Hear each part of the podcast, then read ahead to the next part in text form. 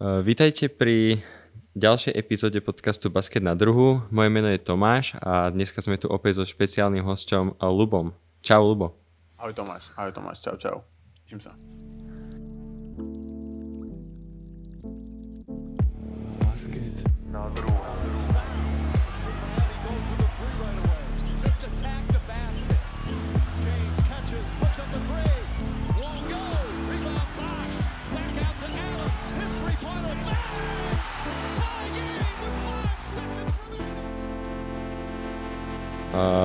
Tak Lubo, uh, trošku by som ťa na začiatok vyspovedal, keďže aj ja mám veľa otázok možno ohľadom teba, možno aj posluchačov to bude zaujímať.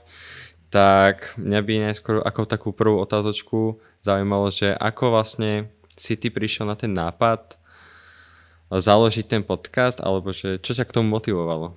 Hm, super, takže len aby som akože to objasnil, tak e, vlastne my sme založili zhruba 3 roky dozadu v septembri 2020 podcastovú platformu Druhá lajna a motivácia bola tá, že sme sa bavili o baskete hlavne teda s uh, Kúzom, a.k.a. Super Kúzom, ktorého určite poznáte z našich podcastov a práve s ním sme, akože, sme sa dlhšie poznali a bavili sme sa o baskete a v momente, kedy som dostal nápad, že by sme to mohli nahrávať, ja som počúval kopu podcastov, žiadny nie po slovensky a respektíve nebol tu žiadny taký, ktorý som si ja myslel, že bol relevantný a a chcel, by, mm-hmm. chcel som vlastne v tom čase vytvoriť podcastovú platformu, ktoré, ktorá bude mať viacej podcastov basketbalových a, o, na rôzne témy, o rôznych ligách. A ja som to hovoril už veľakrát, že tá idea bola, uh, neviem, či vy, neviem, či ty si to pozeral, ale ja keď som akože bol taký, že puberťak, tak veľa frčalo, že Big Bang Theory sa to volá. A tam je hlavná mhm. postava... Mm-hmm. Niečo týpek, málo som videl. Tam je hlavná postava týpek taký akože vedec, Sheldon Cooper, alebo jeden z, jeden z, tých, z tých hlavných postav, on mal tak, takú hlúpu reláciu, ktorá sa volala, že Fun with Flex a, to, a on tam vlastne roz, mm-hmm. rozprával o vlajkách a povedal takú vetu, že, že má informácie o vlajkách, ktoré potrebuje dať niekde preč. A tým, že ja som sa ne, neživil akože týmto, ani sa neživím, ani teda nikto z nás, ale potreboval som dať niekde preč tie veci, čo som vedel, čo som, čo som sledoval a tak ďalej, tak to boli ako jeden z dôvodov, prečo vznikol podcast Druhá Lena, alebo podcastová platforma. Mm-hmm. Mhm, výborne, super, takže za to ti ďakujem. A hrával, hrával si aj niekedy basketbal, že ako na mládežníckých úrovniach, alebo takto povedané? Jasné, jasné, my sme hrali, ja som hrával teda v ročník 96, takže ja som hral v Žiline s, určite s chalmi, ktorých možno teraz poznáte s Robom, s Robom Rožankom sme vlastne boli v jednom týme, ten teraz ako prestúpil do Svitu, sa vrátil znova na Slovensko, do Slovenskej ligy, ale aj, ale aj s Kubom Merešom, ktorého možno poznáte a s kopu ďalšími chalami, ktorí sa akože pohybujú okolo basketbalu aj doteraz a hrával som podľa mňa tak 6-7 rokov uh, aktívne takto. Hm, a kedy si začínal s basketbalom, alebo ako, ťa, ako si sa ty dostal k basketbalu celkovo? Uh-huh. Uh, cez jedného kamaráta, ktorý chodil na basket a tak ma zobral so sebou, že či nechcem ísť uh, s ním a mal som podľa mňa 10 rokov alebo tak. Myslím, že tak nejak, že 10 rokov som mal 11. Možno, možno menej, 9-10 rokov zhruba. A, uh-huh. a prišiel som tam a sa mi to celkom ľúbilo ale tak som to pri tom zostal. Akože nie, je to žiadna akože šialená story. A, ale mne sa basket ako páči aj mimo toho, že nie je len jedna liga, ale páči sa mi všeobecne ten sport, že dáva, dáva mi zmysel. Mm-hmm. A, takže preto, preto ma to možno akože chytilo. Výborne, super. No a ešte tak dáme poslednú otázočku, že aké, akých máš ty obľúbených hráčov, alebo môžeš aj jednoho, kľudne aj viacerých, ak môžeš, alebo obľúbený tým, hm. že vďaka nejaký, ktorý si si tak zafixoval od detstva, alebo... Hej, ja som, možno, že to aj posluchači, aj, aj tvoji, alebo vaši posluchači vedia, tak ja som, ja fandím Nix, vlastne už veľmi dlho a obľúbených hráčov mám, e, ako úplne úplne obľúbeného hráča mám Kermela Anthonyho, ktorého som, ktorého som si extrémne zjíždel v mm-hmm. jeho časoch v Denveri a v Knicks. A potom mám rád hráčov ako je Rondo, ako je, ako je Steve Nash, a JJ Redick, Jamal Crawford, to sú takí akože hráči, hráči ktorých, na ktorých som akože ja vyrastal a kto, ktorí sa mi akože ľúbil a niečím boli iní akože v tej svojej hre. No a ešte nejaký aktuálne, aktuálne NBA, ktorý sa ti najviac ľúbi? Akože tak tým Knicks, to stále akože fandím Knicks, tom neprestanem fandiť. Uh-huh. Ale nejakého hráča som myslel. Á, okej, okay. fú, tak to je, tých je extrémne veľa, akože tých hráčov, ktorí zaujímavý je extrémne veľa. Ja som akože dlho bol, veľmi som mal rád Tobiasa Harrisa, len preto, že bol hral veľmi podobne ako Kermelo eh, v tých svojich akože dňoch. A, a to je zaujímavá otázka. Ja mám rád kopu mladých hráčov, ale asi ani, asi ja, je ich mŕte, je proste v každom týme sú traja, štyria a neviem, koho by som povedal, ale z tých mladých hráčov, z tých mladých mladých mám rád Dariusa Garlanda veľmi. Super. Dobre, takže toľko eh, k tebe, tak ti ďakujeme.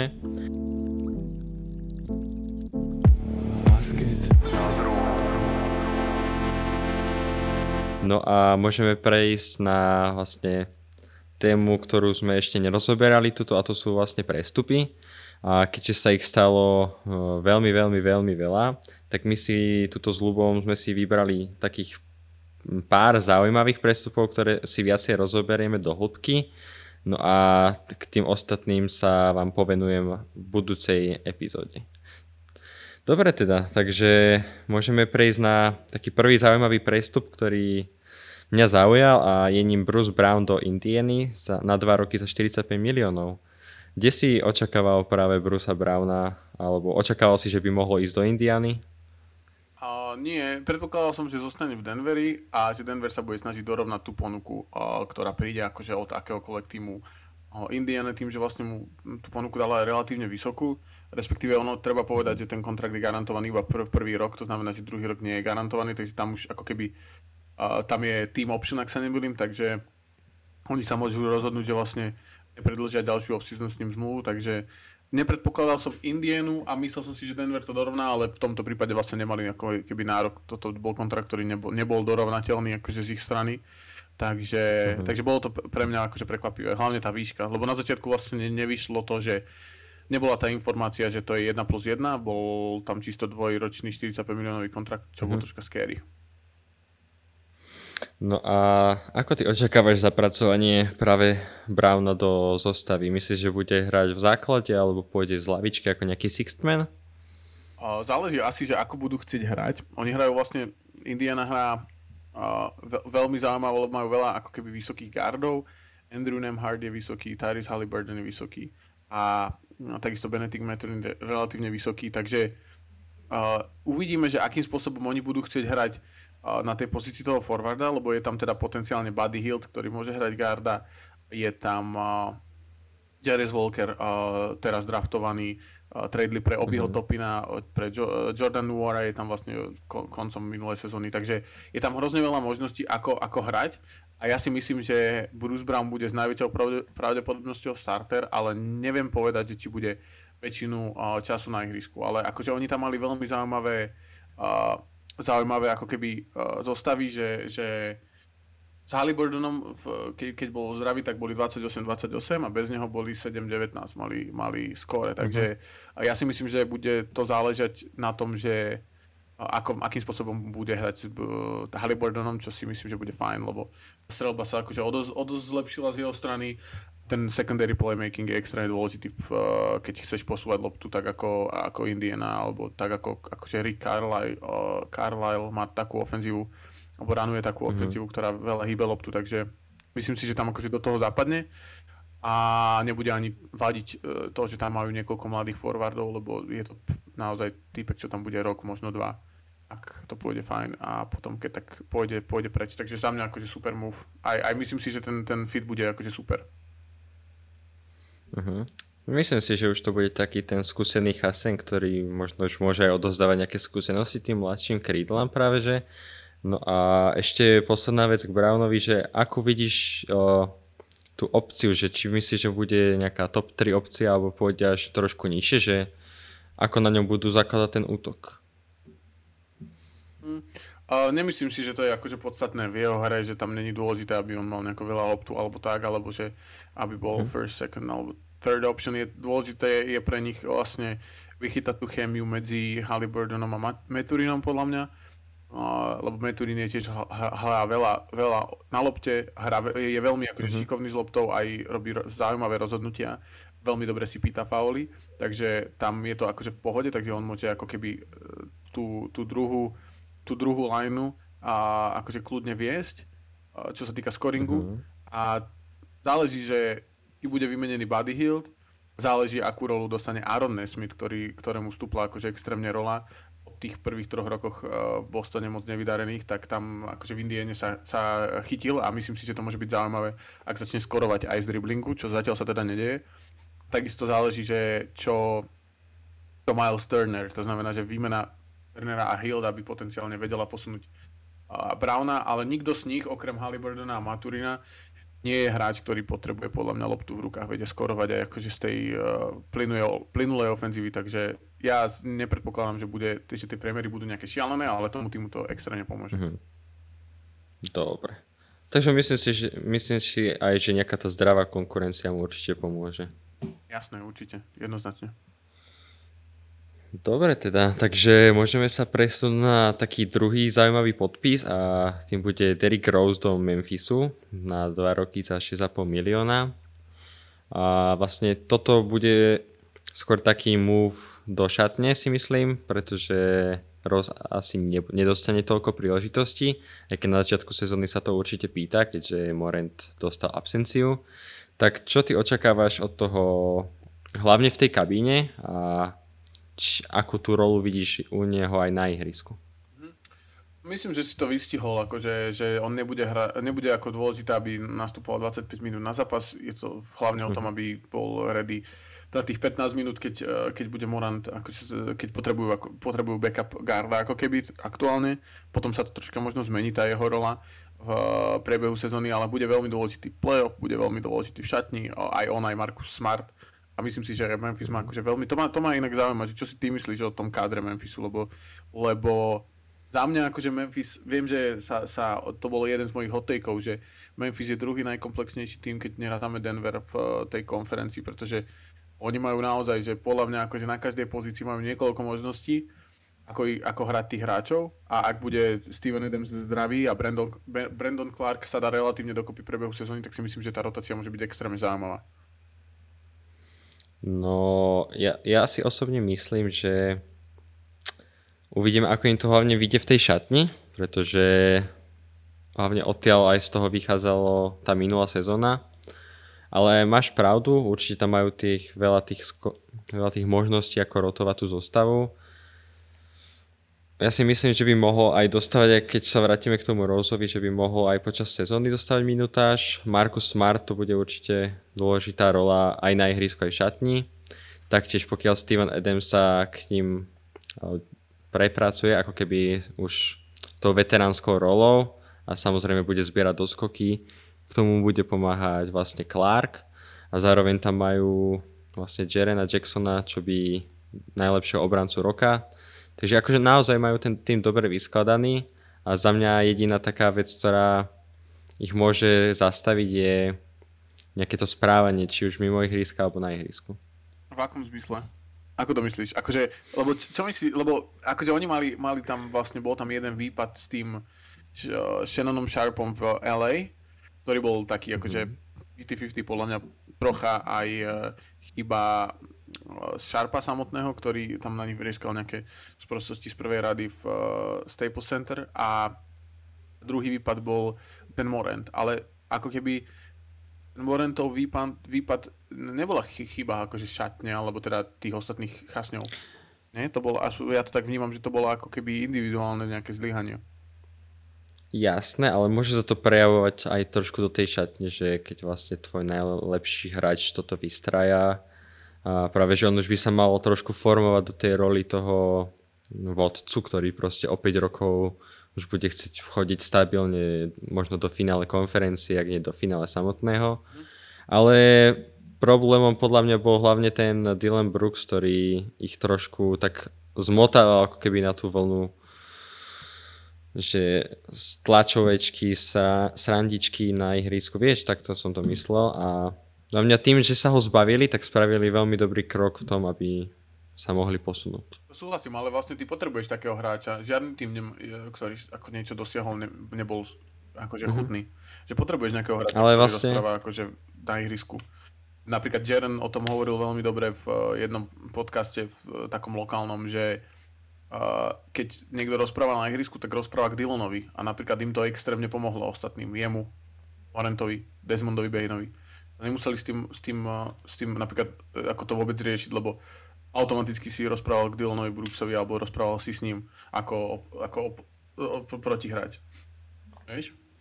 Mm, jasné, ale nemyslíš si, že to por- teraz pôjde práve ku Markusovi Smartovi a že aj tie vyjadrenia už budú také rozumnejšie? No to hej, to hej, to hej, ale to je asi vekom Markusa Smarta a, a Dylana Brooksa.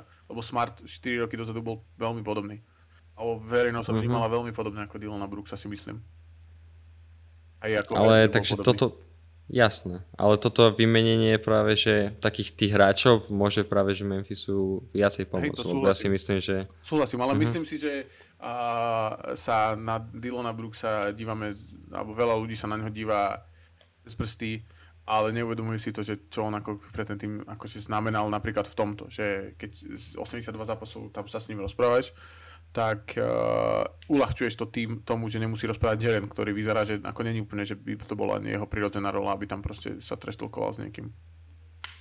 No, ten práve, že vyzerá taký tichý introvert, no, podľa mňa. Takže Desmond Bain tiež vyzerá, že moc nerozpráva, akože určite tiež. rozpráva, ale, ale vieš, že, a to je podľa mňa mm, pridaná hodnota hráča, ktorá, ktorú, a že môžeme sa však potom asi sa aj o tom budeme baviť, o tom Houstone, ale že to je pridaná hodnota hráča, ktorú často e, sa, sa mediálne sa nevníma, ale na konci dňa vidíme, že ten hráč tú hodnotu má a napríklad pre hráčov v Houstone je to podľa mňa úplne akože banger, lebo oni potrebujú tam niekoho, kto, kto tam bude ako keby znášať na seba všetky tie, tie veci a oni môžu hrať, lebo keď, keď nehrali, ale keď oni rozprávali, tak to nebolo dobré.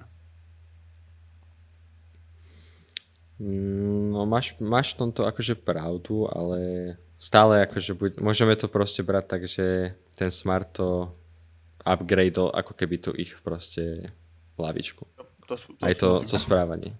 To súhlasím.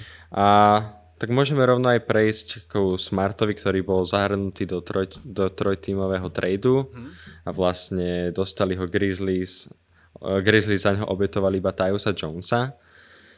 Tak eh, ako si ty vlastne vnímal ten trade? Hlavne, teraz berme hlavne z toho pohľadu, že Smart prichádza a Tyus Jones odchádza. Hej, uh, tak ono to bolo celé také zaujímavé, lebo vlastne uh, na, pôvodne tam mal byť teda Malcolm Brogdon v tom trade, ale nespravil vlastne tie, uh, tie test, hm, neprešiel ako keby tými lekárskymi testami. Áno. A no a potom som mal pocit, že trocha Celtics spanikarili a už chceli po toho Porzingisa v tom svojom týme a už vlastne hodili trocha neuvážene podľa mňa Smarta do toho. My sme sa celkom, keď sme sa o tom bavili v podcaste, tak sme sa celkom splitli, že ja si myslia, že to je dobrý move, dva si myslia, že to nie je dobrý move.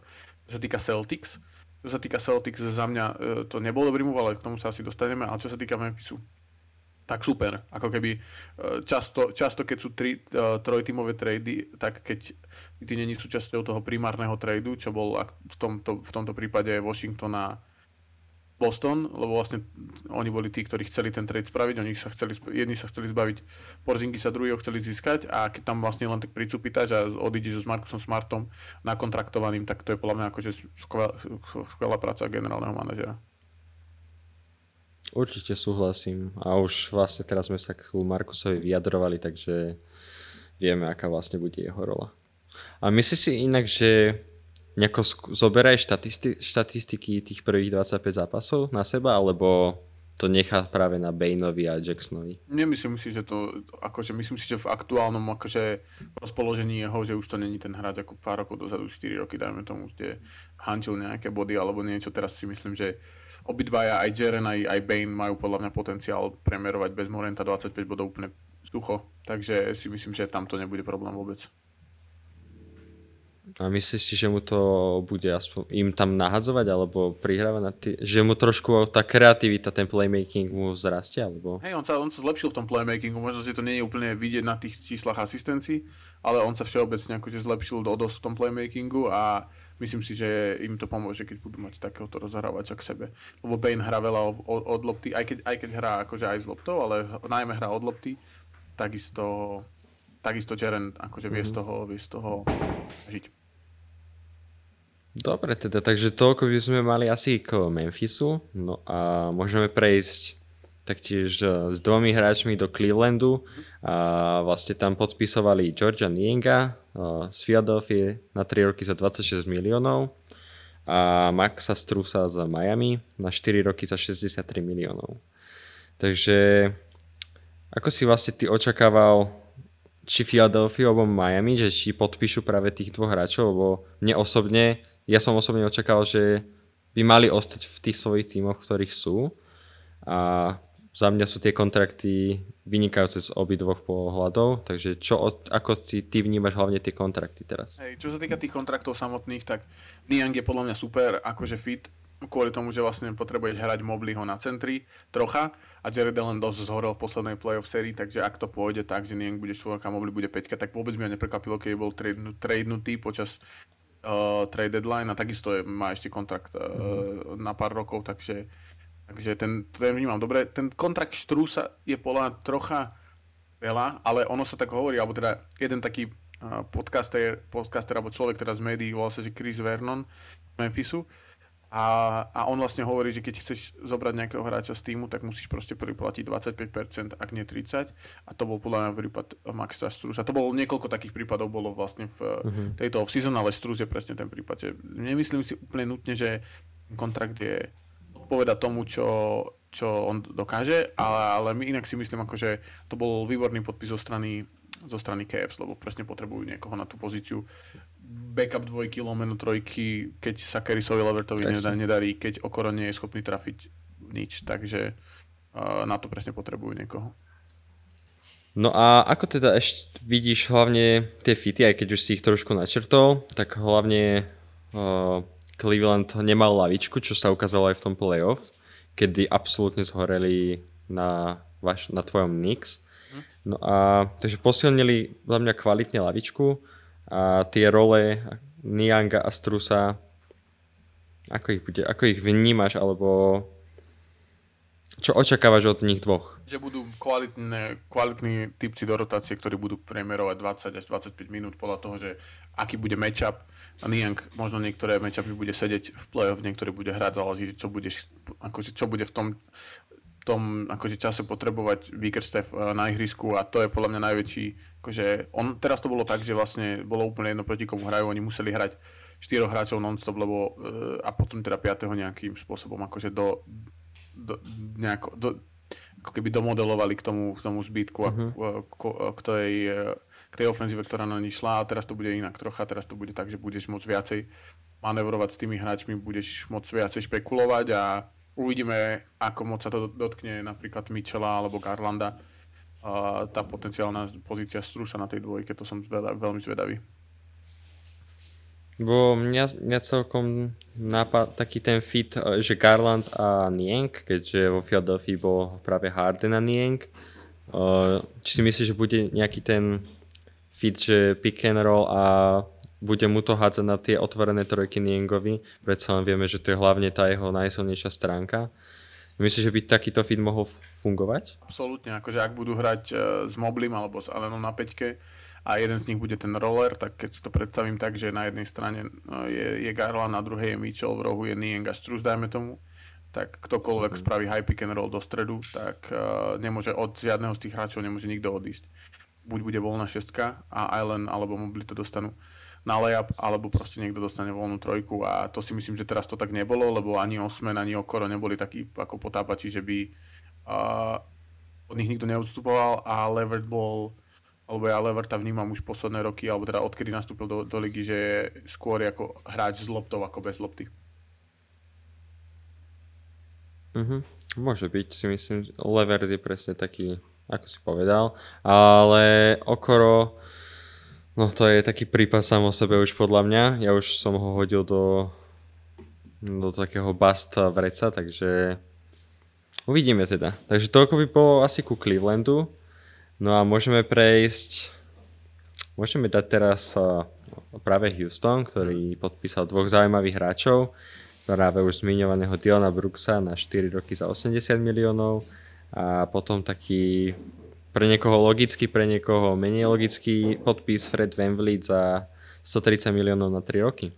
Hm. Takže čakal si, že tam vôbec jeden z týchto dvoch hráčov priletí do, to, do toho Houstonu, alebo? Oni sa vlastne predtým už uh, ako spájali s Houstonom obidvaja. O Fredovi sa hovorilo ešte v uh, kontexte Orlando Magic, ale ale aktuálne ja si myslím, že to, čo som hovoril, potrebuješ preplatiť toho hráča v prípade Fanflita o 25 až 30% to sa presne stalo. Podľa mňa jeho hodnota je na tých 90 miliónov na 3 roky, že okolo mm-hmm. 30 miliónov, tak dostal 40 alebo 42 alebo koľko to, koľko to vychádza, takže mm-hmm. proste iná možnosť nebola, ako ho tam dostať, ako ho dostať z Toronta a ako, lebo ho proste potrebuješ veterána, potrebuješ hráča, ktorý vie hrať aj mimo lopty, čo si myslím, že veľa ľudí si neuvedomuje, že OK, Fanlit bol All-Star, keď hral s loptou, ale keď hral bez lopty, tak vyhrali titul. Hral vedľa Kyla Lavryho a tak, takisto aj túto sezónu.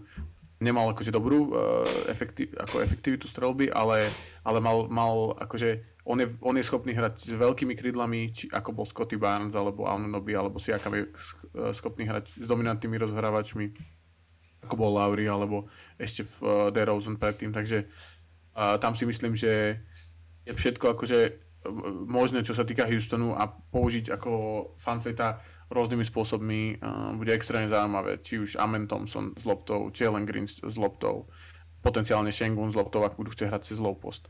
Takže tam ako zaujímavé veci sa tam, sa tam môžu, môžu, môžu udiať. A čo sa týka Dylana Brooksa, tam som bol prekvapený z toho samotného kontraktu, lebo som mal pocit, že cez nik ako keby, že chápem Fanflita, ale nechápal som toho, toho Brooksa v zmysle, že uh, eh, 80 miliónov na 4 roky, ale s najväčšou pravdepodobnosťou mu niekto proste ponúkol niečo podobné. A ťažko povedať, že ktorý tým, ale inak by si myslím, že by Houston to nedostal do tejto, do tejto výšky. A že predpokladám, že v priebehu pár uh, dní, teda pár mesiacov sa dozvieme, že kto to bol. Je proti komu vlastne, ako keby bidovali. Uh-huh. Jasné. No a očakávaš aj nejaké zmeny v Houstone, akože v zmysle tradeov, keďže hlavne na, tej, na tých gardoch je tam veľmi veľa hráčov, či už KPG, Jalen Green, práve teraz Thompson a Fred, taktiež dokáže dvojku zahrať aj Brooks, ale to pravdepodobne bude čistá trojka túto sezónu. Takže či očakávaš, či nejaký, nejaký ten mladík nepoputuje už za nejakých takých nejakého skúseného hráča ešte ku ním do rotácie? Myslím si, že nie. Myslím, že tá rotácia je v pohode. Máš štyroch gardov. Amen Thompson je vysoký týpek, ktorý vie hrať trojku úplne v pohode. Vie mať akože loptu v rukách a zároveň vie hrať trojku. Takisto Jalen Green je relatívne vysoký. Nemusí nutne hrať akože jednotku, môže hrať dvojku, trojku. A čo sa týka uh, KPJ, tak KPJ si myslím, že pôjde uh, preč. A, a on má vlastne aj ten kontrakt taký NFL spravený, že má strašne málo toho kontraktu garantovaného, takže tam by som nebol prekvapený, keby išiel preč, ale nemyslím si, že tá protihodnota bude nejaká akože gigantická za neho, lebo, lebo si myslím, že on už ako keby tie svoje, už ten svoj pík uh, áno, na, dal, neviem, či túto sezónu alebo tú sezónu predtým nastrelal 50 bodov, ale, ale... Tu predtým. Tu predtým? Uh-huh. Tak uh, nemyslím si, že, že on tam akože fituje do toho týmu, takže predpokladám, že ten odtiaľ odíde, ale nemyslím, že tá protihodnota bude nejaká veľká. Ale ak sa bavíme, že Amen Thompson, Jalen Green a Fred Van Fleet, tak podľa mňa úplne super rotácia. Môže hrať, môže hrať uh, Thompson môže hrať trojku, Van Fleet môže ísť dole, Jalen Green môže ísť dole, Thompson môže hrať guard, takže pozíciu, takže tam si myslím, že to bude v pohode. Dobre teda. A kde ich vlastne očakávaš počas sezóny alebo na konci sezóny také menšie preview? Či čakáš, že... Povedz mi, povedz mi ty, uh, že koľko týmov bude horších ako Houston podľa teba? A v tej konferencii. No, tak, tak Spurs budú horší určite. Určite? Určite. Okay. Myslím si, ešte oni ešte pôjdu potankovať niečo. A... No a to je dobrá otázka. Utah by sa ponúkal, podľa mňa. Že mohli by taký rovnocenný tým byť. Myslíš, že? Lebo Utah ako keby o nič neprišiel a pridali na Collinsa. Jasné, ale zase toto môžeme brať ako posily eh, z pohľadu no, Houstonu, no, jasné, že jasné. nejaká teoreticky je ako asi pravdepodobne nie, ale Oklahoma, pokiaľ by sa z náhodou zranil nejaký SG alebo Giddy. Mhm. No a potom už to vychádza, že bude taký väčší skok. No a bude určite nejaký tým, ktorý padne, ako každý rok, eh, do tej, top, uh-huh. do tej ako najnižšej peťky. To znamená, že a vlastne Portland, Portland. ešte toho ten som zabudol. To znamená, že akože Spurs, uh, Portland, a potenciálne Jazz, čo si úplne nemyslím, podľa mňa oni nepôjdu akože, oni si myslím, že budú sa držať akože tam, kde sa držali minulý rok, to znamená v tom plane.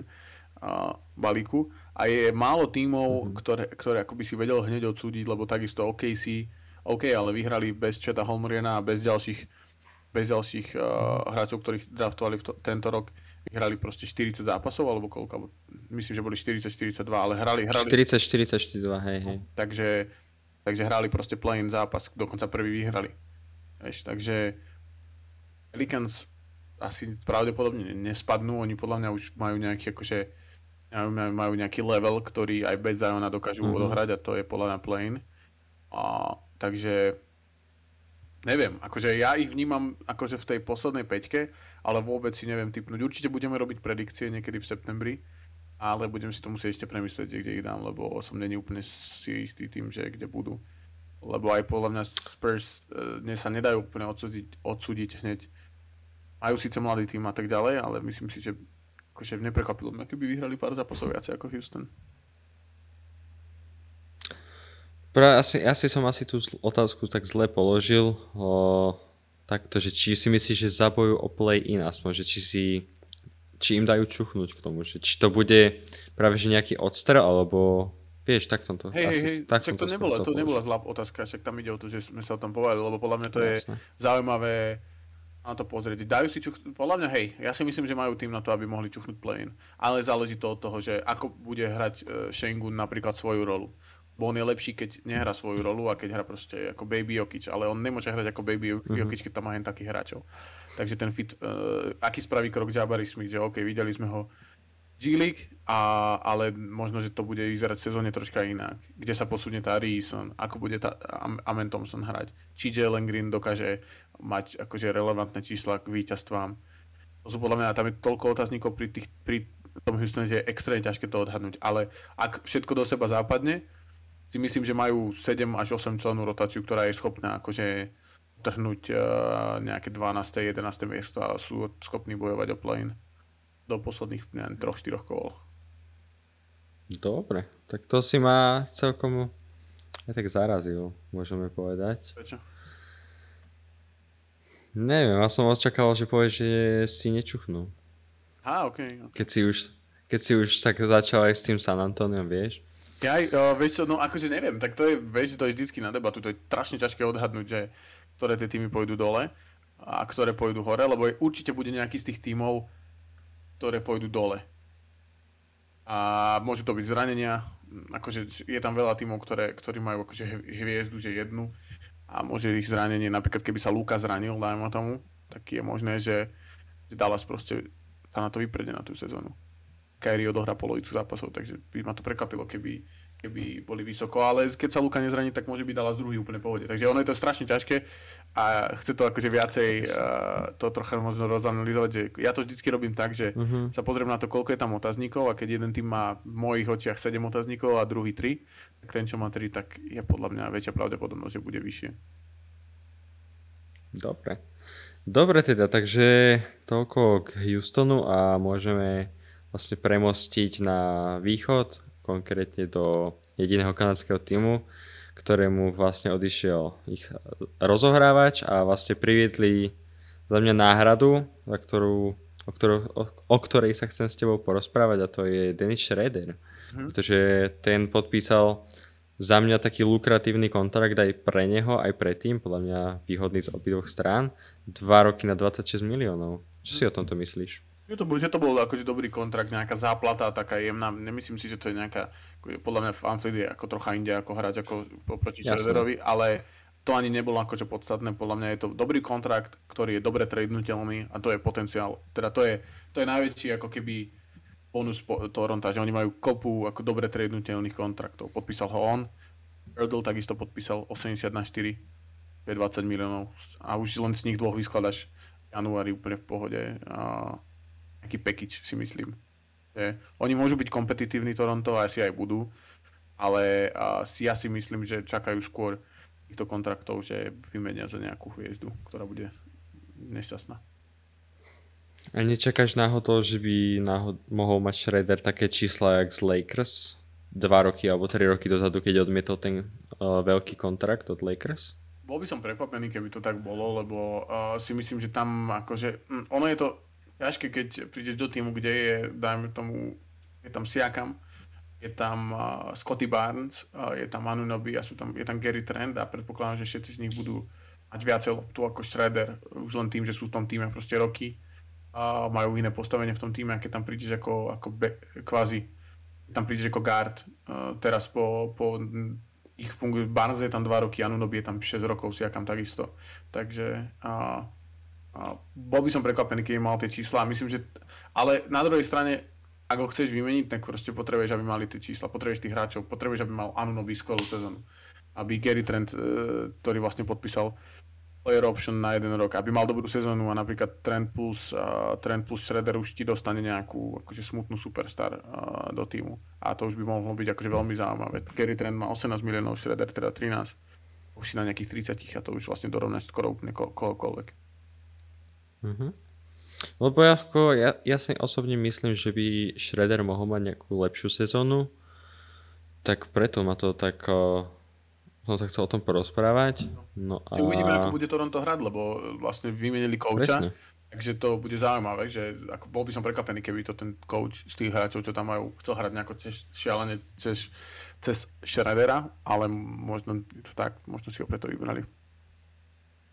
A aj vieme, že vlastne býva si akám veľmi náchylný na zranenia, takže pokiaľ by aj k tomu mohlo dojsť, tak určite by zase jeho rola vzrástla, Schreiderová. No.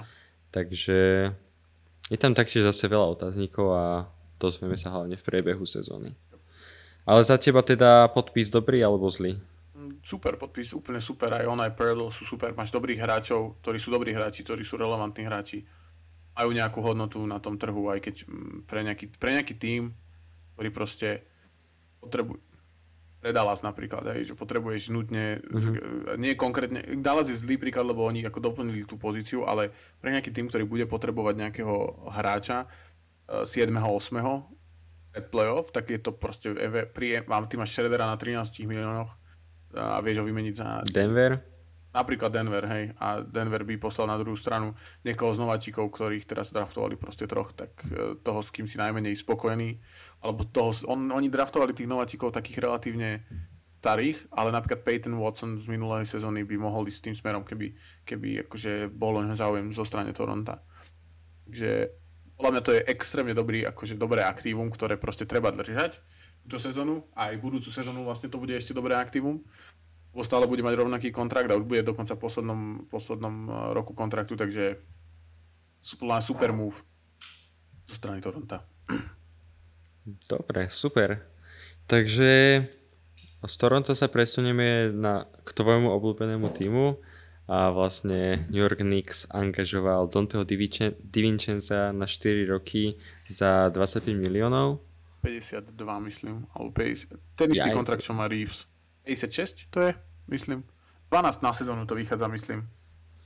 Ak sa nemýlim. Alebo tak nejak. Oko, medzi 10 a 12 na sezónu. Uh-huh. Na Dobre, som, mám, to, mám to tu zle napísané. Ono to bolo cez Dobre, takže čo... Uh-huh. Dobre, tak čo ty očakávaš vlastne od Divincenza nejakú jeho rolu v týme? A rada. Villanová squad sa tam vytvára, je tam Jalen Branson, je tam Josh Hart a ešte nám chýba Bridges. A už bude, už to bude úplne do, dokonale a podľa mňa jeho rola bude proste backup guard. Môže hrať dvojku, môže hrať kľudne aj trojku, a môže hrať jednotku a s Bransonom, s Quicklym, s Grimesom, so všetkými ich vieme nejako akože skombinovať tak, že to dáva zmysel jeho teda. Takže to akože ultimátny komplementárny hráč, ktorého máš na dlho a takisto je to ako Shredder je to asset, ktorý doplní dobre nejaký tým, potenciálne keď to nebude fungovať, o dva roky budú ho chcieť vymeniť, tak nejaký tým po ňom určite siahne práve v trade deadline, kedy budú potrebovať proste garda, ktorý ubraní, ktorý trafí, ktorý vie, ako e, je relatívne atletický, aj keď mal tie zranenia, ale ukázal, že sa z toho, z toho mm-hmm. dostal. Uh, za mňa teda, aspoň teda to ukázal v Golden State a podľa mňa super podpis. Budujeme chemiu. A myslíš, že sa aj posuniete v tabulke nejako možno o jednu, o dve priečky, alebo ostanete približne tam, kde ste boli teraz? To je extrémne ťažké. Akože to, to je rovnaké s tým. Myslím si, že nie. Myslím si, že ostaneme tam, kde sme. Myslím si, že, že Cleveland posilnil uh, takto. Uh, Philadelphia Bucks, teda Philadelphia Bucks, Boston sú top podľa mňa. Potom Cleveland uh-huh. posilnil. Uh, Philadelphia stále, aj keby tam bol teda nejaký pretlak okolo Hardena, tak stále majú tým, keď môžu byť úplne tretí, úplne pohode, je tam Maxi, je tam Harris, je tam, je tam uh, Joel Embiid, majú tam kopu akože zaujímavých hráčov. Písali troch, troch centrov úplne zbytočne, takže No, že tam, majú, tam majú rotáciu výbornú, ale, ale stále sú akože dobrý tým, takže neviem si predstaviť úplne, že by sme nejako šialene po, poskočili, ja si myslím, že to ani nie, ani sa to nestane. Ale zase na druhej strane musím povedať, že druhá polka sezóny bola o dosť lepšia ako tá prvá polka, Jalen Branson hral veľmi dobre. A vyzdvihli sa úplne šialeným spôsobom čísla, takže je možné, že, a, že to bude taký akože mechanickejší basket trocha, ako oni hrajú, ale, ale je možné, že budeme akože v top trojke, pretože sú tam hráči ako napríklad Jalen Branson, ktorý hrá proste každý zápas. Vynechá minimum. A to si myslím, že je podstatné. Josh Hart takisto. Beret je extrémne akože na ihrisku a tak ďalej. Dobre. No a ešte takú rumor, ktorá sa spája práve s Knicks, že Joel Embiid je vraj nespokojný a údajne už vychádzajú také mock trady, že by mohol ísť do New Yorku. OK, to som Čo ty nevedel. na to? To bolo brutálne, ne? To je výborný fit s Bransonom. To záleží, čo by išlo na druhú. Čo si ty myslíš, že, že by mohlo ísť na Uh, videl, som, videl som, že tam bol Quickly, Beret a ešte určite boli tam tri piky a ešte jeden hráč tam bol, už neviem ktorý. No. Ale viem, že hlavný ten package bol Beret s Quickly. No, ja by som skôr Bereta si nechal a poslal by som Rendla na druhú stranu. A, a nechal by som si Hartensteina ako backup guard uh, centra, poslal by som Mitchella Robinsona, Red, uh, Rendla a kľudne aj Quicklyho. Ten tam možno bol, Eh, Mitchell, Robinson. No tak to by možno vychádzalo, akože však Randall má relatívne veľký kontrakt, Mitchell Robinson tiež dostal nejakých 14-15 na sezónu minulý rok, takže to by som si vedel predstaviť. Ak, ak im ostane Beret ako krídelník takého ten Tobias Harris type, že proste ubraní, mm-hmm. mal, mal dobré momenty playoff uh, v niektorých zápasoch, akože ťahal veľmi, tie prvé zápasy mu nevychádzali a potom keď sa rozbehol, tak už akože išiel Mhm. bomby.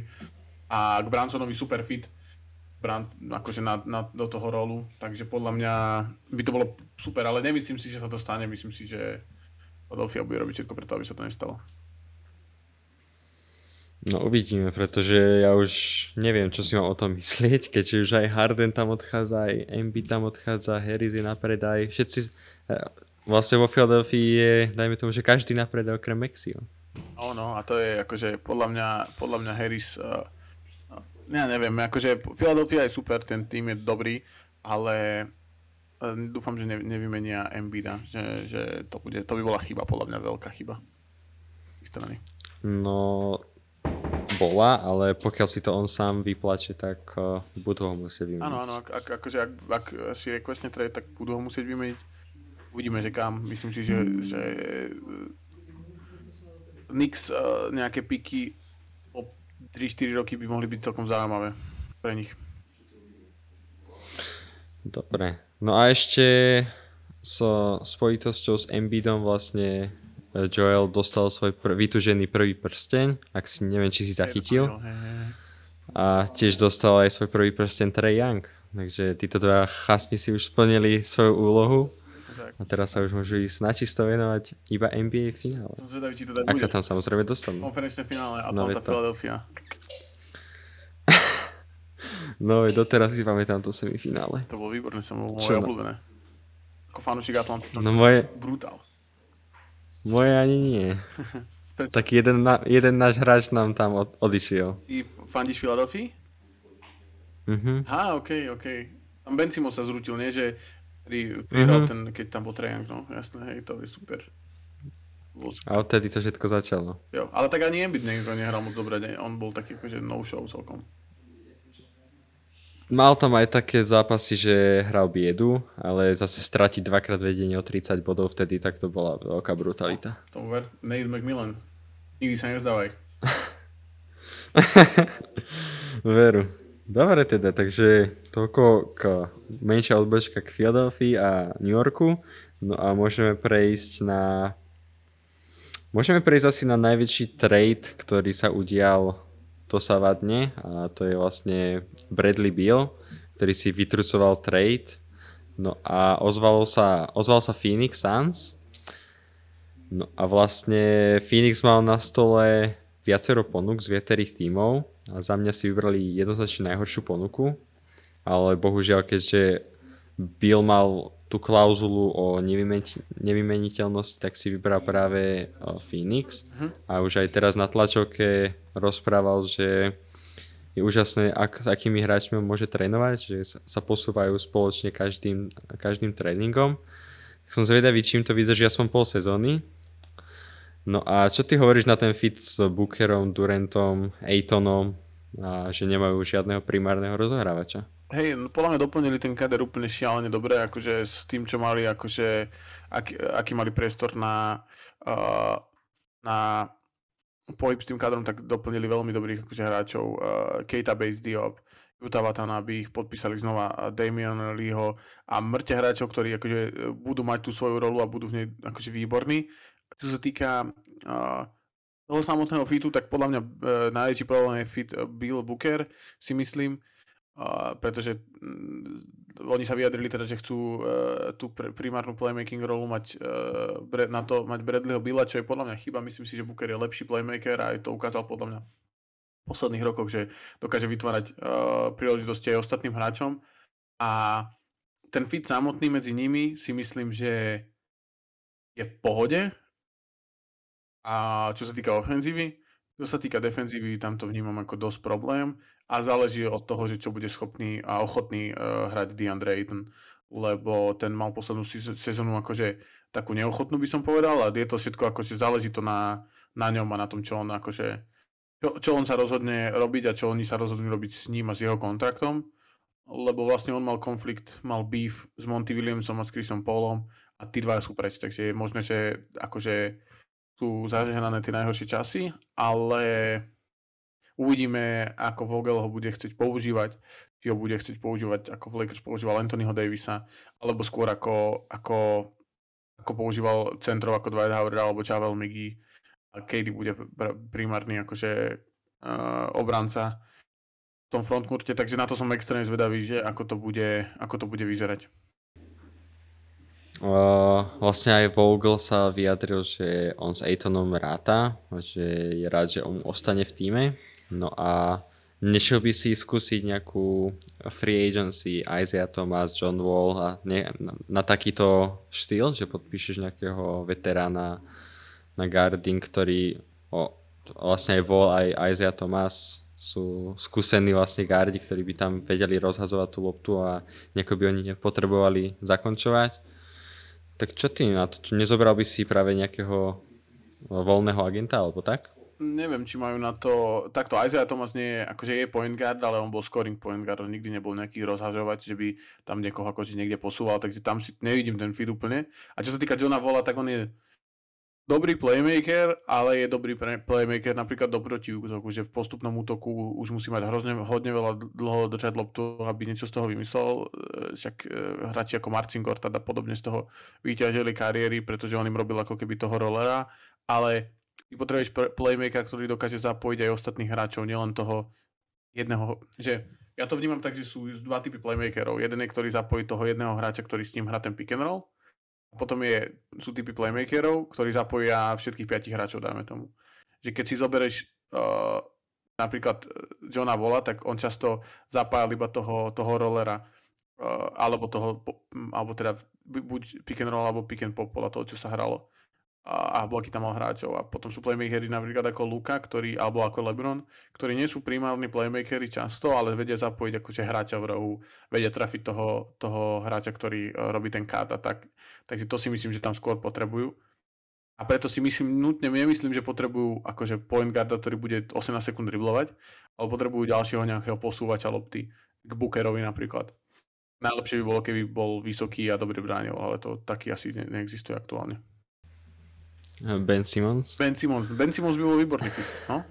Ale má veľký kontrakt. To je pravda, presne tak. Uh, a myslíš si, že... Počkaj, takto. A myslíš si, že by mohli počas sezóny aj vytradovať za nejakého rozohrávača napríklad? A aktuálne sa špekuloval, že by TJ McConnell mohol prísť počas sezóny. Takže či na, napríklad nejakým takýmto štýlom sa nevyberú. Mm, je to možné, že sa vyberú takým štýlom. TJ McConnell by bol zaujímavý fit. Ale tak tradeli jednoho rozhrávača e, preč, Camerona Payna, kvôli mladým hráčom, a teda second round pickom, z ktorých budú mladí hráči, aby vyplnili kader, ale myslím si, že sa môžu vybrať. Ťažko povedať, že akú majú akože hodnotu tí hráči a že čo za nich vymenia. Je možné, že tí hráči, ktorí budú najlepšie fitovať z tých, čo teraz podpísali, tak tí si nechajú dajme tomu zo 4 dvoch a dvoch vymenia za nejaké role, ktoré budú potrebovať za backup centrál a za point guarda napríklad. Kľudne sa to môže stať.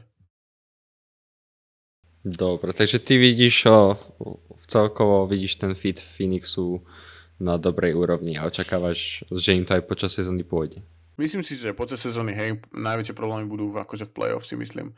Ale nevidím to moc, akože nie, nie som z toho úplne nadšený, že by som z toho padol, že parádny fit, ale myslím si, že sú dostatočne talentovaní na to, že si to cez sezónu nikto ani nevšimne, že tam napríklad bol problém s nejakým fitom ich tímovej mŕte, ktoré, ktorí cez sezónu sú proste druhý a potom sa zistí, že tam tie fity sú není ako dostatočné, pretože cez sezónu je, úplne, je to často akože nepodstatné, ale tie problémy začneš vnímať, keď uh, sa začnú na teba tými pripravovať v tej playoff sérii a to si myslím, že môže byť problém uh, Phoenixu. A očakávaš, že sa náhodou niekto zraní? O, napríklad z tých hviezd ako čo, Aiton alebo, že, alebo Durant má veľké toto k, veľkú nachylnosť, taktiež aj Booker sa vie zraniť, Bill sa vie zraniť, že, či počas sezóny nepôjdu so line-upom šet, napríklad 5 benchmenov, vieš, že to sa traja hráči môže... sa asi nezrania, to by bolo, som bol extrémne prekvapivé za mňa. Ale môže sa to, samozrejme, jasné, môže sa to stať, môže sa zraniť ktokoľvek. Uh, úplne v pohode sa kľudne môže zraniť KD, alebo neodohrať toľko zápasov, môže sa zraniť Booker, môže sa zraniť Bill, ale neočakávam to a nechcel by som, aby, lebo myslím si, že to je strašná škoda, keď sa, keď sa v nejakom takomto týme zraní nejaký hráč. Videli sme to v Brooklyne, keď tam bol Harden a Kyrie. Dobre, takže prejdeme o, opäť na východ a vlastne môžeme pokračovať v tej trojtímovej výmene a vlastne z Washingtonu sa stiahovala ďalšia hviezda vlastne lotišský pivot Kristaps Porzingis. Tak čo ty očakávaš od tohoto fitu? Lebo ja som osobne jeho najväčším fanúšikom a ako už sme spomínali toho Smarta, ale ešte teraz to približiť z pohľadu Bostonu, nejakú tú stratu pre nich, či už týme, či už týme alebo na ihrisku, aj keď vlastne už teraz Boston povedal, že hlavným point guardom bude Derek White. Hej, uh, áno, to je, ja si myslím, že najväčšia strata je tá strata tej duše toho týmu. Ja som o tom aj hovoril vlastne v našom podcaste, že uh, je podľa mňa dôležité, že aby ten tým mal nejaký charakter a Markus Smart ho reprezentoval pre Boston, ako ho Dylan Brooks reprezentoval pre Memphis, o ktorom sme sa bavili, ale a KP nie je hráč, nositeľ toho charakteru. Je vlastne ako jedno, že či ja ho mám rád alebo nie, je to dobrý hráč, je dobrý hráč, ktorý vie veľa vecí na ihrisku robiť, je platný v obrane, je platný v útoku, ale myslím si, že tým, ako hrá Mazula, tým, že hrajú veľmi veľa trojky, že strelajú veľmi veľa trojky, hrajú akože veľmi rýchlu ofenzívu. Grant Williams inak odporúčam si vypočuť Granta Williamsa u JJ a Redika, on o tom hovoril veľmi dobre, keď hovoril medzi rozdielom uh, koučovania Imeho údoku a Joe, Joe Mazulu. A hovoril práve o tom, že akým spôsobom Joe koučuje a že viacej je to o tom, že sa robia adjustmenty mimo ihriska, ale často sa, sa nerobia tie na ihrisku tie adjustmenty a myslím si, že má ten plán, ako to chce hrať a myslím si, že to bude zahraňať to, že Porzingis bude proste strečovať ihrisko a nebude toľko, robiť, nebude toľko hrať postav, nebude mať toľko loptu a môže sa stať, že ho budeme vnímať podobne ako v Dallase, kde hral s nejakou akože hviezdou v tom čase akože Lukom. Takže uh, si myslí, ale to, to akože skeptický pohľad, optimistický môže byť pohľad, že im to dá ďalšiu akože nejakú variabilitu do ofenzívy a super. Super obrancu, keď bude Robert Williams zranený v pozícii centra. Takže asi tak to ja vnímam. Ty to vnímaš ako? No, ja to vnímam, dá sa povedať, že podobne ako ty, ale myslíš, že bude už teraz Porzingis spokojný s tým, že bude napríklad tá tretia opcia? Alebo že sa na, počas sezóny náhodou Brown nezduje? Alebo no Tatum asi nie. Ale či si myslíš, že nenastane ešte nejaký takýto problém u tej Big Free, dá sa povedať? A ešte teda dopoviem, eh, tak eh, ja si myslím, že White eh, a Brogdon sú super, že oni proste budú, oni si vyhovejú na tom ihrisku. A môžeme povedať, že dvojku, trojku, štvorku budú hrať práve títo traja borci. No a na peťke sa nám bude striedať Horford s Williamsom, ktorý vlastne obidva sú nachylní na zradenia, Horford je už starší, takže im to tiež bude sedieť celkovo, ten tým je dobre doplnený, vlastne vráti sa aj Galinari po ročnej pauze, a, takže oni budú a vlastne majú aj dobrý tým a mo, určite kandidát na titul, takže ja sa len jediné, čo sa bojím je, či si porozumejú zase, ako aj vo Phoenixe, tak či aj tu si porozumejú. No, je to, áno, môžu si porozumieť, nemusia. Brogdon je zranený a tým, že nebol tradenutý kvôli tomu zraneniu, tak si myslím, že to nebude také jednoduché zranenie a bude, som zvedavý, že či bude hrať viacej uh, Jalen Brown na tej dvojke. Môže sa stať, že Porzingis bude naštvatý, že nebude mať toľko loptu, alebo Jalen Brown. Určite sa to môže stať, ale myslím si, že už sú v takom veku, že už to úplne až tak nemusia riešiť. Porzingis si prešiel tými jednotlivými akože fázami a bol vo no niekde bol prvá opcia, ale skončil 12, takže s najväčšou pravdepodobnosťou si, uvedomil, že nemá na to byť proste prvá, druhá opcia v nejakom kontenderi a, a ja to vnímam ako, že to, tu jeho čas vnímam ako, že dospel, samozrejme môžem sa miliť a ako šeredne a môže to byť tak, že, že, že to vôbec tak nebude a bude na straty. A to je Porzingis a čo sa týka Derika Whitea, tak Derek White je fasa. Ako, ako point guard, ale on vlastne nie je ako keby primárny point guard v tom zmysle, že by nejako tam akože niečo, ani to nepotrebuješ. Derek White je presne ten hráč, ktorý by sa hodil k Bookerovi do Phoenixu. Potrebuješ hráča, ktorý vie posunúť loptu, vie vytvoriť pre seba, vie vytvoriť pre ostatných hráčov a vie výborne braniť. To je podľa mňa super úplne a ako, akokoľvek bude Brogdon na tom akože zdravotne, tak čím skôr sa vráti, tak tým to bude lepšie pre ten tým. Mm, myslím, že máš pravdu. Takže môžeme, toto by sme asi uzavreli Boston. No a vlastne môžeme prejsť na taký posledný move, ktorý vlastne spojíme aj s ďalším moveom. No a ukončíme teda ten trade, kde bol vlastne vymenený Chris Paul do Washingtonu Wizards, ktorý sa tam dlho neohrial, no a následne bol vymenený za Jordana Poola do Golden State. Takže ako si ty vlastne vnímal tento trade, keďže verejnosť je taká na váškach, že Pool je do budúcna dobrý hráč, že ešte vyrastie, dospeje, dajme tomu. Mm, Nie, ta, niečo v takom zmysle, že či nestratili veľa za 37-ročného si ty myslíš? Uh, dôchodcu. Povedz, že čo ja si som fanúšik ja som fanúšik Krisa Paula. Akože nie, nie, nie, fanúšik, koho máš rada, koho nie, nie som jeho fanúšik, ale ja som fanúšik, Objektívne, keď sa no ja som fanúšik, práve, ja som není fanúšik Paula, ja som, ja som to už myslel tak, že som fanúšik toho move, že Paul do Golden State. Hm? Hm? A prečo si to myslíš? lebo môže ísť z lavičky, môže ísť uh, zo základu, kľudne keby náhodou Thompson je zranený, taktiež uh, môže kľudne viesť, uh, určite nebude hrať len z lavičky, ale čistých, že tých 15 minút, ale určite môže viesť tú druhú Line. no, tú druhú lineu, Kumingu, uh, Moodyho a takýchto hráčov. Mm, Môže, ich, môže určite rozdávať aj skúsenosti s Kerim, ktoré Kerim nemá a môže ich proste podávať aj tým tomu týmu. Určite budú mať aj došatne výborného lídra.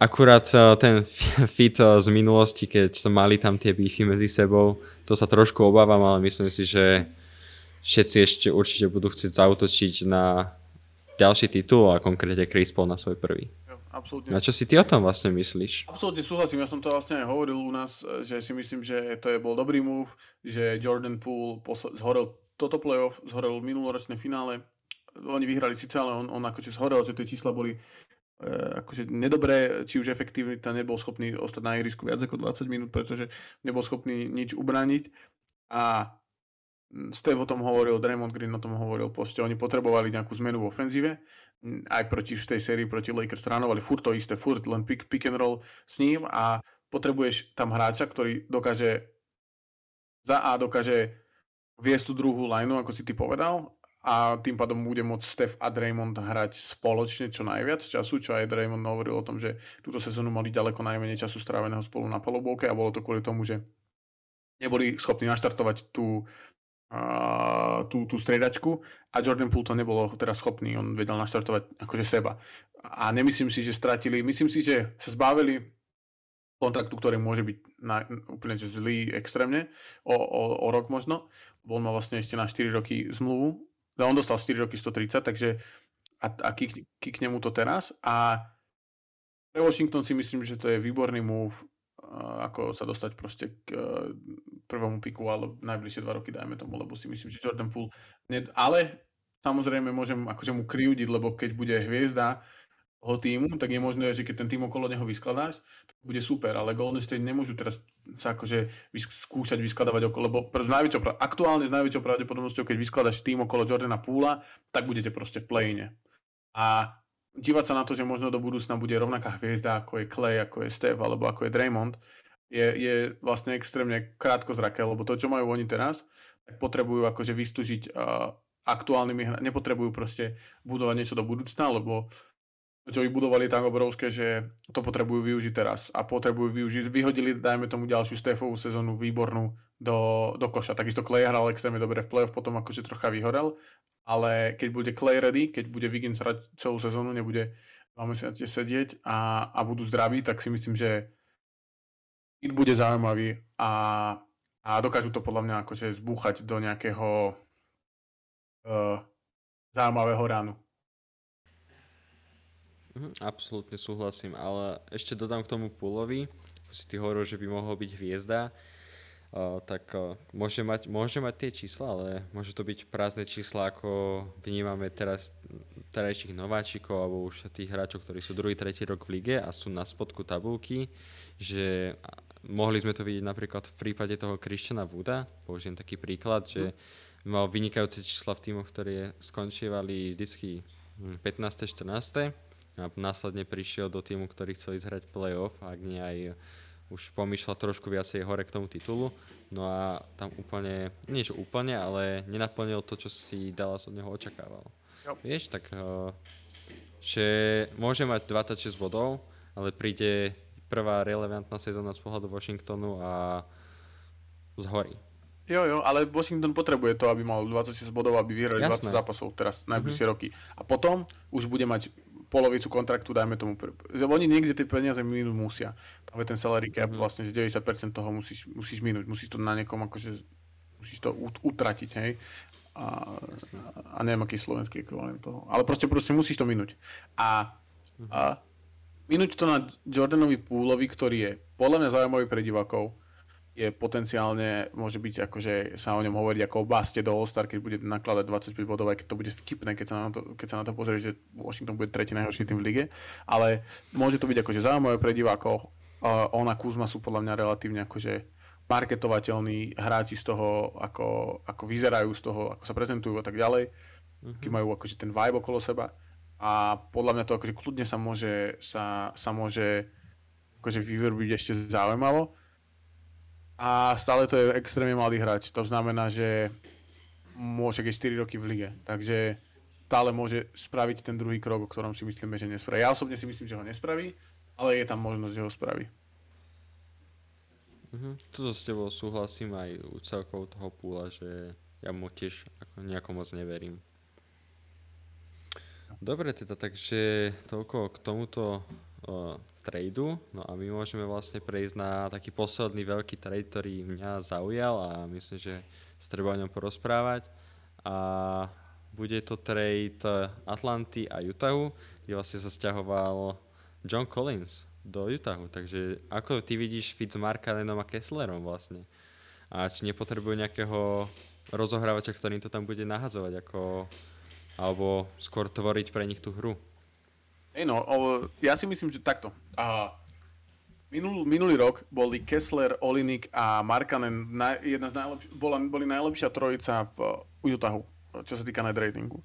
A ak tam vymeníš to, to za Kolinca, dajme tomu, tak je to rovnako zaujímavé. Čo sa týka rozohrávačov, tam Clarkson, aktuálne, ktorý teda bude to tvoriť hlavne na seba, draftovali Keonteho Georgia, ktorý je taký spiaci akože nováčik roka. A a podľa mňa môžu hrať akože Markanen takisto bol hra, jeden z dvoch alebo z troch hráčov, ktorý uh, mal rovnaký počet uh, že mal cez 100 pick and roll, ktoré sám akože hral ako, ako ball handler a mal cez 100 pick and roll, kde hral ako screener. Takže to, sú, to znamená, že veľa tej ofenzívy išlo cez neho. Myslím si, že Will Hardy je skvelý coach, čo sa týka toho, ako ranuje ten tým, toho, čo sa tam deje, ako sa prihrávajú, ako sa prihráva lopta, ako sa, ako anortodoxne, ako keby hrajú, že hrá Markan, hrá jeden útok screenera, dru, druhý útok hrá ballhandlera, je tam Walker Kessler, je tam Kelly Onliny, ktorý otvára ihrisko.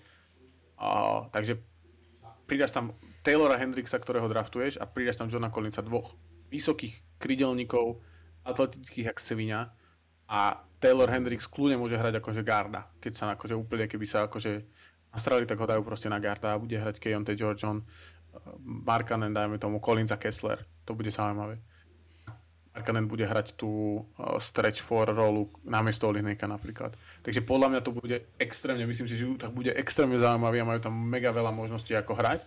A plus si mysl, ako Will Hardy dokázal, že s tým týmom uh, vie hrať a vie, ktorých hráčov potrebuje a tradeli pre uh, Johna Collinsa, lebo je to hráč, ktorého on akože potreboval. A podľa mňa ten draft je tiež naložený. Taylor Hendricks je brutálny. Keontae George mal jednu z najlepších Summer League zo všetkých hráčov. Uh, takže za mňa akože... Ošaj Akbaji. Akbaji zatiaľ akože sklamanie, tu tá prvá sezóna, ale stále je to proste roleplayer, ktorý môže byť 3 D, mm-hmm. alebo dvojka, úplne jak, jak hodové vinko alebo nejaké iné ovocné. Presne tak. Presne ako si povedal, majú veľmi zaujímavý tým, aj keď tam úplne nechodia pre mňa zaujímaví hráči, tak uh, pre ako nestranného fanúšika zaujímavé sledovať to. No a jediné ale, čo mi tam stále chýba, je ten primárny point guard, ale keď ako si hovoril, tak Clarkson si to už uh, bude hlavne tvoriť na seba. A stále je tam Sexton, ktorý môže ale vystreliť, ale o, už dostal jeden rok, tak uvidíme, či, ako s ním budú mať trpezlivosť aj budúci rok, po prípadne, či nebude vymenený niekedy v polovičke sezóny. Mm. Takže presne tak, ako si hovoril, majú tam milión kombinácií, ako to tvoriť a ako sme sa už bavili, tak možno aj to play-in uhrajú. Jo, jo, myslím si, že hej, myslím, že môžu byť v tom, v tom akože bubble na ten play, že môžu tam sa proste pohybovať medzi 8 a 12 miestom celú sezónu. A keď im to vypali ešte, že dobre, dobre, keď Keontae George bude v, ako Donovan Mitchell 6 rokov dozadu, tak si myslím, že to kľudne môže byť akože aj lepšie, ako si ako predpokladáme. Ale tak zatiaľ majú výborný ten rebuild na, na to, že začínali vlastne minulú off-season, tak už za mňa veľmi, veľmi dobre pokročili. Súhlasím absolútne. No a máme tu vlastne predtým, ako sa ešte pozrieme na hráčov, ktorí vlastne iba predlžili v tom istom týme, tak máme tu posledný move a presunieme sa do najslavnejšieho týmu asi do Lakers. A tam je tých moveov viacero, ale mne, sa, mňa zaujal hlavne move Gabe'a Vincenta. A vlastne môžeme si k tomu už aj dať Ruja Hachimuru, môžeme si k tomu hodiť aj Ostina Reevesa a taktiež si k tomu môžeme hodiť aj uh, Russella. Takže ako ty vidíš off-season zo strany Lakers? A hlavne teraz ešte pobavme trošku o tom Gabeovi Vincentovi. Uh, Gabe Vincent bol, bol, je super podpis uh, pre nich. Uh, takisto, uh, takisto Russell podľa mňa je na dobrom kontrakte relatívne uh, na krátkom. Uh, čo sa týka Hachimuru, tak tam podľa mňa to trocha prestrelili, že to trocha preplatili. Uh, akože je podľa mňa šialené podpísať typka, čo uh, mal dve dobré playoff série a predtým bol vytredovaný za druhokolový pick na 51 na, na 3 roky. Ale stále si myslím, že to bolo akože must pre nich a že minimálne akože to vyskúšajú. A myslím, že to bude zaujímavé. A ten fit Gabe'a Vincenta s uh, Hughes Reevesom alebo vlastne s LeBronom Jamesom je zaujímavý a myslím si, že môže byť akože kľúčový uh, v tých uh, momentoch playoff No a keď Russellovi nepôjde, tak tam je niekoľko akože iných možností, ktoré tam teraz neboli. To bolo skôr také strelanie do, do vzduchu s rôznymi akože pokusmi a myslím si, že to bude super. Ja som, akože som na to zvedavý veľmi, že ako sa im to podarí sklúbiť, uh, hlavne v kontexte D'Angelo Russella, D'Angela Russella. A, ale, ale teším sa na to. Akože teším sa na to. Spravili podľa mňa dobre. Ešte extrémne underrated move je Torian Prince, ktorý si myslím, že sedí extrémne ako roleplayer krydelník ku tomu, čo sa snažia akože Lakers hrať. Presne tak, ako hovoríš. Ako jediné, ak ma oprav, ale oni tam asi nemajú backup uh, point guard na takého primárneho. No Gabe Vincent bude backup point guard. Lebo bude Russell A Reeves. Myslíš, že... Aha, a myslíš, že na to bude mať... Uh, má na to tie parametre už, aby robil toho point guarda, alebo... Mm, ako backup? Mhm. No jasné. Či si myslíš, že... Prečo by nemal? Že, že, teraz robil po, uh, backup vlastne Kyleovi Laurimu, nie? V štvrte sezóny a potom prešiel do toho akože starting guard a bude, bude backup buď on alebo Dilo komu pôjde, alebo na základe matchupu. Mhm. A Reeves bude tretí guard, Tým, teda druhý guard akože, si myslím. A potom už to tam už budú podľa mňa skúšať všetko možné, čo pôjde. No a vlastne oni ešte do toho draftovali aj dvoch nováčikov vlastne, ktorí si myslíš, že dostanú nejaký priestor, alebo skôr budú len v G League? Maxwell Lewis mal dosť zlú Summer League, uh, druhokolový pick, ale Jalen, Jalen Huchifino je extrémne dobrý hráč a nemyslím si, že hneď, ale myslím si, že postupne dorastie do nejakej zaujímavej roli, roli. a že tá, on je relatívne vysoký, takže on, on je taký akože Spencer Dinwiddie typ, takže si myslím, že môže, môže v, do, v druhej polke sezóny alebo druhej, áno, druhej, druhej časti sezóny doraz do nejakého backup uh, shooting guarda a môže byť akože zaujímavý pre nich. Takže od, očakávam od Hučifina, že bude to brutál. Mhm, dobre teda, takže toľko k Lakers, no a ešte by som spomenul teda o, predĺženia kontraktov, také zaujímavé. Milwaukee predlžili Middletona s Lopezom, Kyrie vlastne predlžil v o, Dallase, Westbrook za, za mňa výborné peniaze predlžil v Clippers, Draymond vlastne do Golden State, no a to by bolo asi tak všetko. No a ktorý teba z týchto, čo som vymenoval, zaujal najviac? Podľa mňa všetko sú to také podobné podpisy, akože čo sa týka toho, toho že spotreboval si tých hráčov. Kyrie proste musel, Dallas nemal na výber, musel ho podpísať, tak ho podpísali. Zaujímavé je, že iba na 3 roky, čo je podľa mňa dobrý, dobrý krok. A Middleton takisto musel byť podpísaný, a Milwaukee nemali na výber.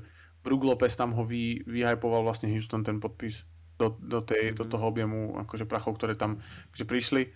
A všetky, neviem ani asi, možno by som povedal, že Westbrook takisto, asi by som povedal toho Westbrooka, lebo je to za strašne malo peniazy na to, čo dokáže, keď v správnom systéme, čo dokáže akože Westbrook urobiť mm-hmm. stále. Tým myslím, že je to super akože podpis, ako hodnota za, za peniaze. Aha, a možno ešte aj nejako vybuchne číselne, aj keď už má svoj vek, ale uvidíme. Možno vybudujú v Clippers veľk, tú ich veľkú trojku a možno sa niekam ešte pokúsia o nejaký ran o ten prsteň. No, no dobre, to sú silné slova, ale ale je to možné.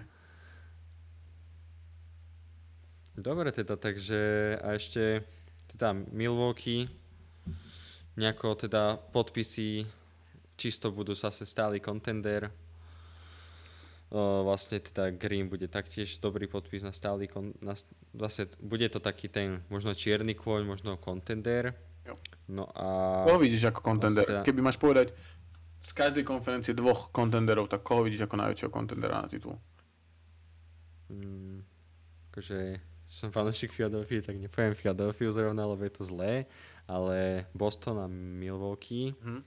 No a aktuálne na západe tam by sa dalo normálne rozprávať aj tak po šiestich tímoch. Tak vyber dva. Počúvaj. Povedz, ktoré sú dva akože podľa teba najväčší kontendery. Mm, zaujímavé. Dobrá otázka. Akože. Neprekvapivé. O,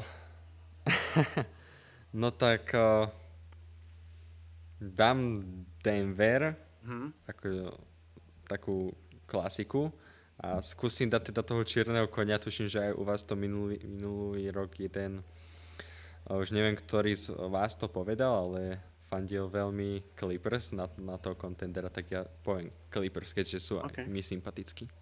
Okay. A ty čo? Podľa mňa Denver a Memphis a, a na druhej strane súhlasím Bucks a Celtics. Lebo si myslím, že tam je veľa Dobre. otáznikov pri Suns, pri Golden State, a, a, a pri Lakers a tak Mhm, ďalej. Presne.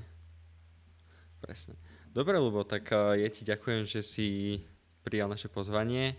Uh, určite budeme radi, keď sa ešte niekedy zastavíš. No a Určite si bežte pozrieť náš Instagram basketnadruhu.gmail.com taktiež môžete pozrieť aj uh, Instagram druhá lajna, určite tam môžete nahodiť follow. Vlastne vychádzajú, oni tam majú aj o Eurolige podcast, taktiež už začali aj o Slovenskej lige tvoriť podcast, taktiež veľmi zaujímavého hostia tam priviedli, Šimona Krajčoviča. A zároveň musím po- pochváliť, pochváliť, že veľmi dobre to robíte. No a určite nám môžete spätnú väzbu písať teda aj na, na, na Instagram, aj na mail. Dobre teda, takže to by bolo z dnešnej časti všetko. No a ja sa s tebou lúčim, Lubo. Ďakujem, Ahoj. ďakujem, ďakujem za pozvanie a aj vám prajem veľa ús- úspechov s, eh, s tým, čo robíte a, a nepre, nepre, hlavne to neprestaňte robiť. Robte to najviac, najdôležitejšie je robiť eh, ten obsah, stále, stále sa zlepšovať a to je podľa mňa najdôležitejšie. A čím viac ľudí to bude, eh, bude snažiť robiť na Slovensku, tak tým to, bude, tým to pomôže tomu športu, podľa mňa. Takže hej, a čím viac, tým lepšie. Čus.